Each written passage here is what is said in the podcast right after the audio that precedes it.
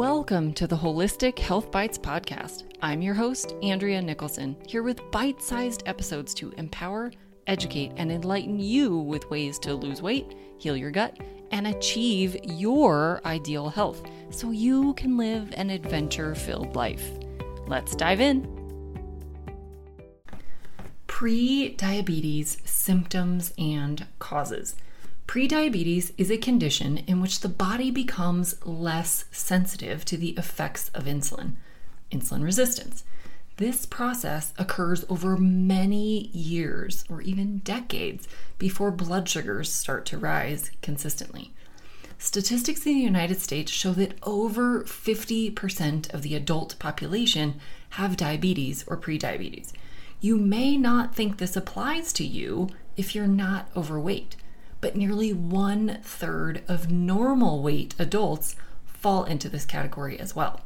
In fact, research has shown that only 12% of the adult population have optimal levels of the top five markers for metabolic disorders blood sugar, blood pressure, waist circumference, high density lipoproteins or HDL cholesterol, and triglycerides.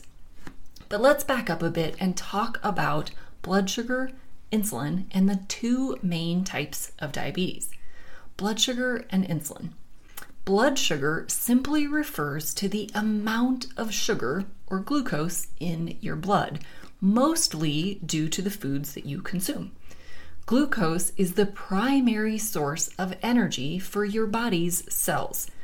The hormone insulin helps you move the glucose from the blood into your cells where it can be used for energy. Both blood sugar levels that are too high or too low can be toxic to the body. We'll talk more later about what causes the spikes and drops in blood sugar values. Diabetes and prediabetes. Diabetes is a disease that is most known for its effects on blood sugar levels though there are many other common symptoms and disorders associated. There are two main types of diabetes type 1 and type 2. Type 1 diabetes is an autoimmune condition in which the body does not produce insulin due to an attack on and destruction of the insulin producing cells in the pancreas. Insulin is a hormone with many roles one of which is to usher sugar from the blood into the cells of the body to be used for energy production. Type 2 diabetes is the most common form of diabetes, and it occurs when the body does not use insulin properly due to insulin resistance. Type 2 diabetes is first a condition of insulin being too high and therefore toxic much like drug users need more and more of a drug to elicit the same high, the body can become less responsive to the presence of insulin, meaning it takes more and more insulin to get the sugar into the cells and out of the blood. Over time, often many years, insulin continually fails to complete this task, continues to be produced in higher and higher amounts, and ultimately can't get the sugar into the cells. This leads to elevations in blood sugar. So, how is diabetes diagnosed? Type 2 diabetes progression can take many years. The conventional medical community has standards when they will diagnose a patient with prediabetes or diabetes based on various laboratory markers. Hemoglobin A1C this is a blood test that determines the amount of sugar that has been added to your red blood cells.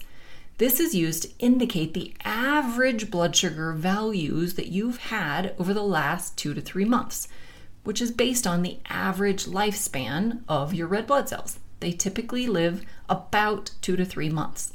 For this marker, below 5.7% is considered normal between 5.7 and 6.4 is considered pre diabetes, and 6.5% or higher on two separate blood tests would indicate full type 2 diabetes. Fasting blood sugar. This is a blood test usually taken in the morning following an overnight fast, with no food or calories being consumed for at least eight hours. On this test, values less than 100 milligrams per deciliter is considered normal. Optimal values would actually be between 70 and 90.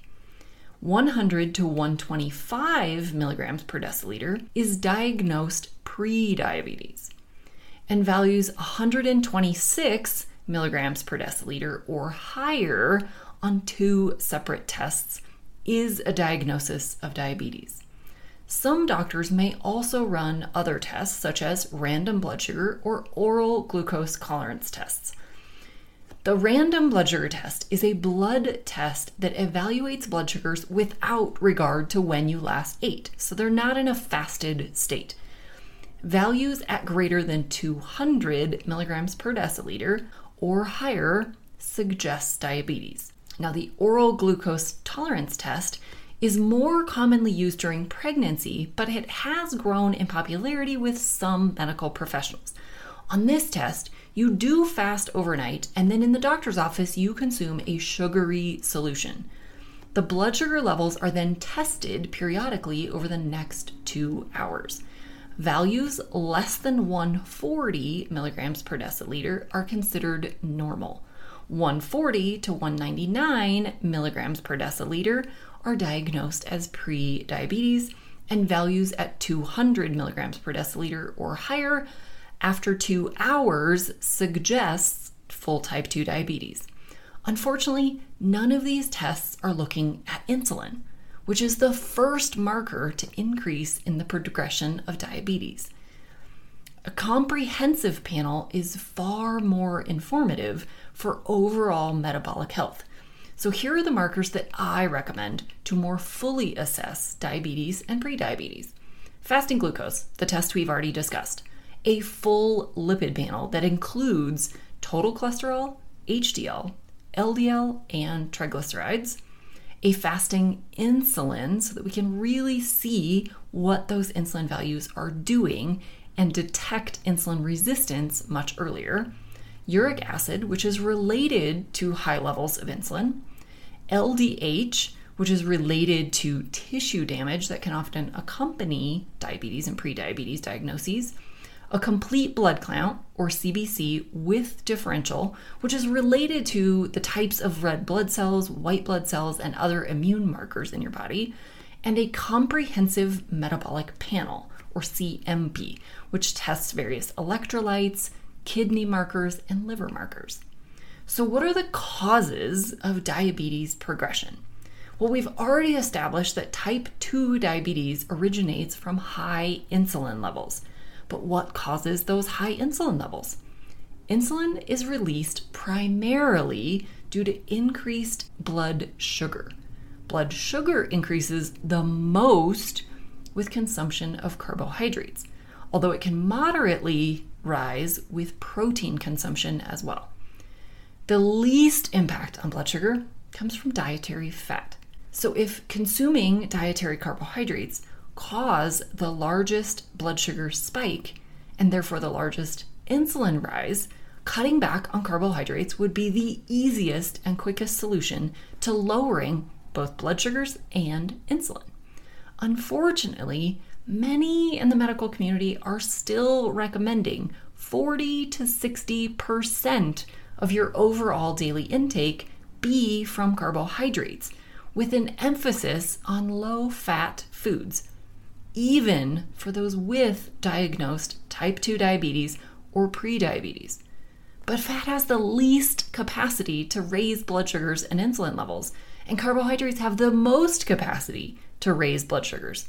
This is totally illogical and, frankly, dangerous advice. Cutting carbohydrates is the fastest and most sustainable way to lower blood sugars and insulin levels, and it can happen quickly. Of course, this is a long term strategy. If you go back to eating 40 to 60% carbohydrates, your blood sugars and insulin values will climb again. The great news is, research has shown that compliance with a lower carbohydrate diet can be very high over the long run. More so than very low calorie diets or post bariatric surgery diets. So, there's one other major impact on blood sugar and insulin values, and that is stress. Stress can also cause blood sugar rises due to cortisol release.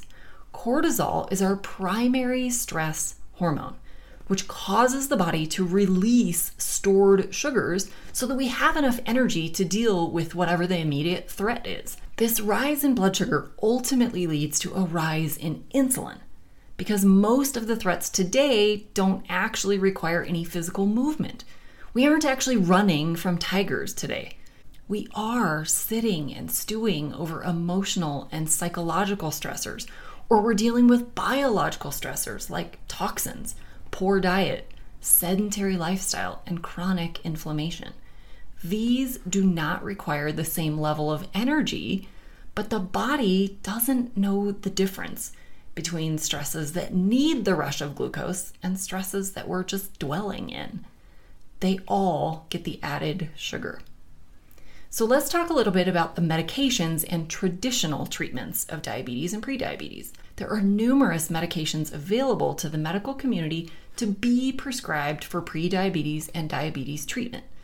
Unfortunately, the vast majority of these medications do not actually deal with the root cause of the disease. Unfortunately, the vast majority of these medications do not deal with the root cause of the disease, which is frequent consumption of blood sugar spiking foods causing frequent insulin elevations, but rather they work to lower blood sugars artificially. Some of these medications actually provide added insulin or make the body more sensitive to insulin. Now, this sounds like a good thing but insulin is an energy storage hormone. It causes weight gain, especially fat. These drugs have been found to dramatically increase cardiovascular disease risk among many other significant downsides. Artificially lowering blood sugar isn't the solution. Rather, lowering insulin is. Now, some of the other medications block the body from producing glucose from stored materials. These do not cause the weight gain or increased cardiovascular disease risks, but still do not deal with the root cause of the disease, which is consuming foods that spike blood sugars and therefore spike insulin. These also do not reduce overall insulin impact. Lastly, some medications block the kidneys from being able to reabsorb glucose back into the body. This does effectively lower blood sugar by allowing you to more effectively eliminate sugar via the urine. This still doesn't directly correct the root cause, which is the diet, but does not lead to weight gain or increased cardiovascular disease risk and may actually help with weight loss. It doesn't directly lower insulin values, but can help keep them from spiking too high by more effectively eliminating glucose. Unfortunately, nearly all of these medications put you on a one way street toward disease progression. None of them are dealing with the true root cause, but simply help to remedy the disease symptoms and lower some of the immediate risks. Over time, these medications will become less effective, and you'll either need higher doses, different or stronger medications, or multiple medications. Not only does this cost you your health and vitality, but these are often very expensive medications, adding up to thousands of dollars yearly. Why not switch directions and deal with the true root cause the diet and lifestyle factors that are contributing to chronically elevated blood sugars that cause the chronically elevated insulin levels. This is the way to optimal health that lasts. If this sounds like you, I am here to help. Thanks for being a faithful listener to the podcast. I'd love it if you left me a five star review on this podcast so that others can more easily find this valuable information. Did you know I also work one on one with clients? I approach solving health challenges like I approached solving crimes by conducting a thorough investigation into your case. Sadly, hundreds of millions of people in the US have insulin resistance, prediabetes, and diabetes, and the vast majority have no idea. I'm here to fix that. If you struggle with low energy, stubborn weight, hypertension, sleep disturbances, or any other undesired symptoms, let's talk. All you have to do is schedule a free call. The link will be in the show notes. And no, you do not need to live near me.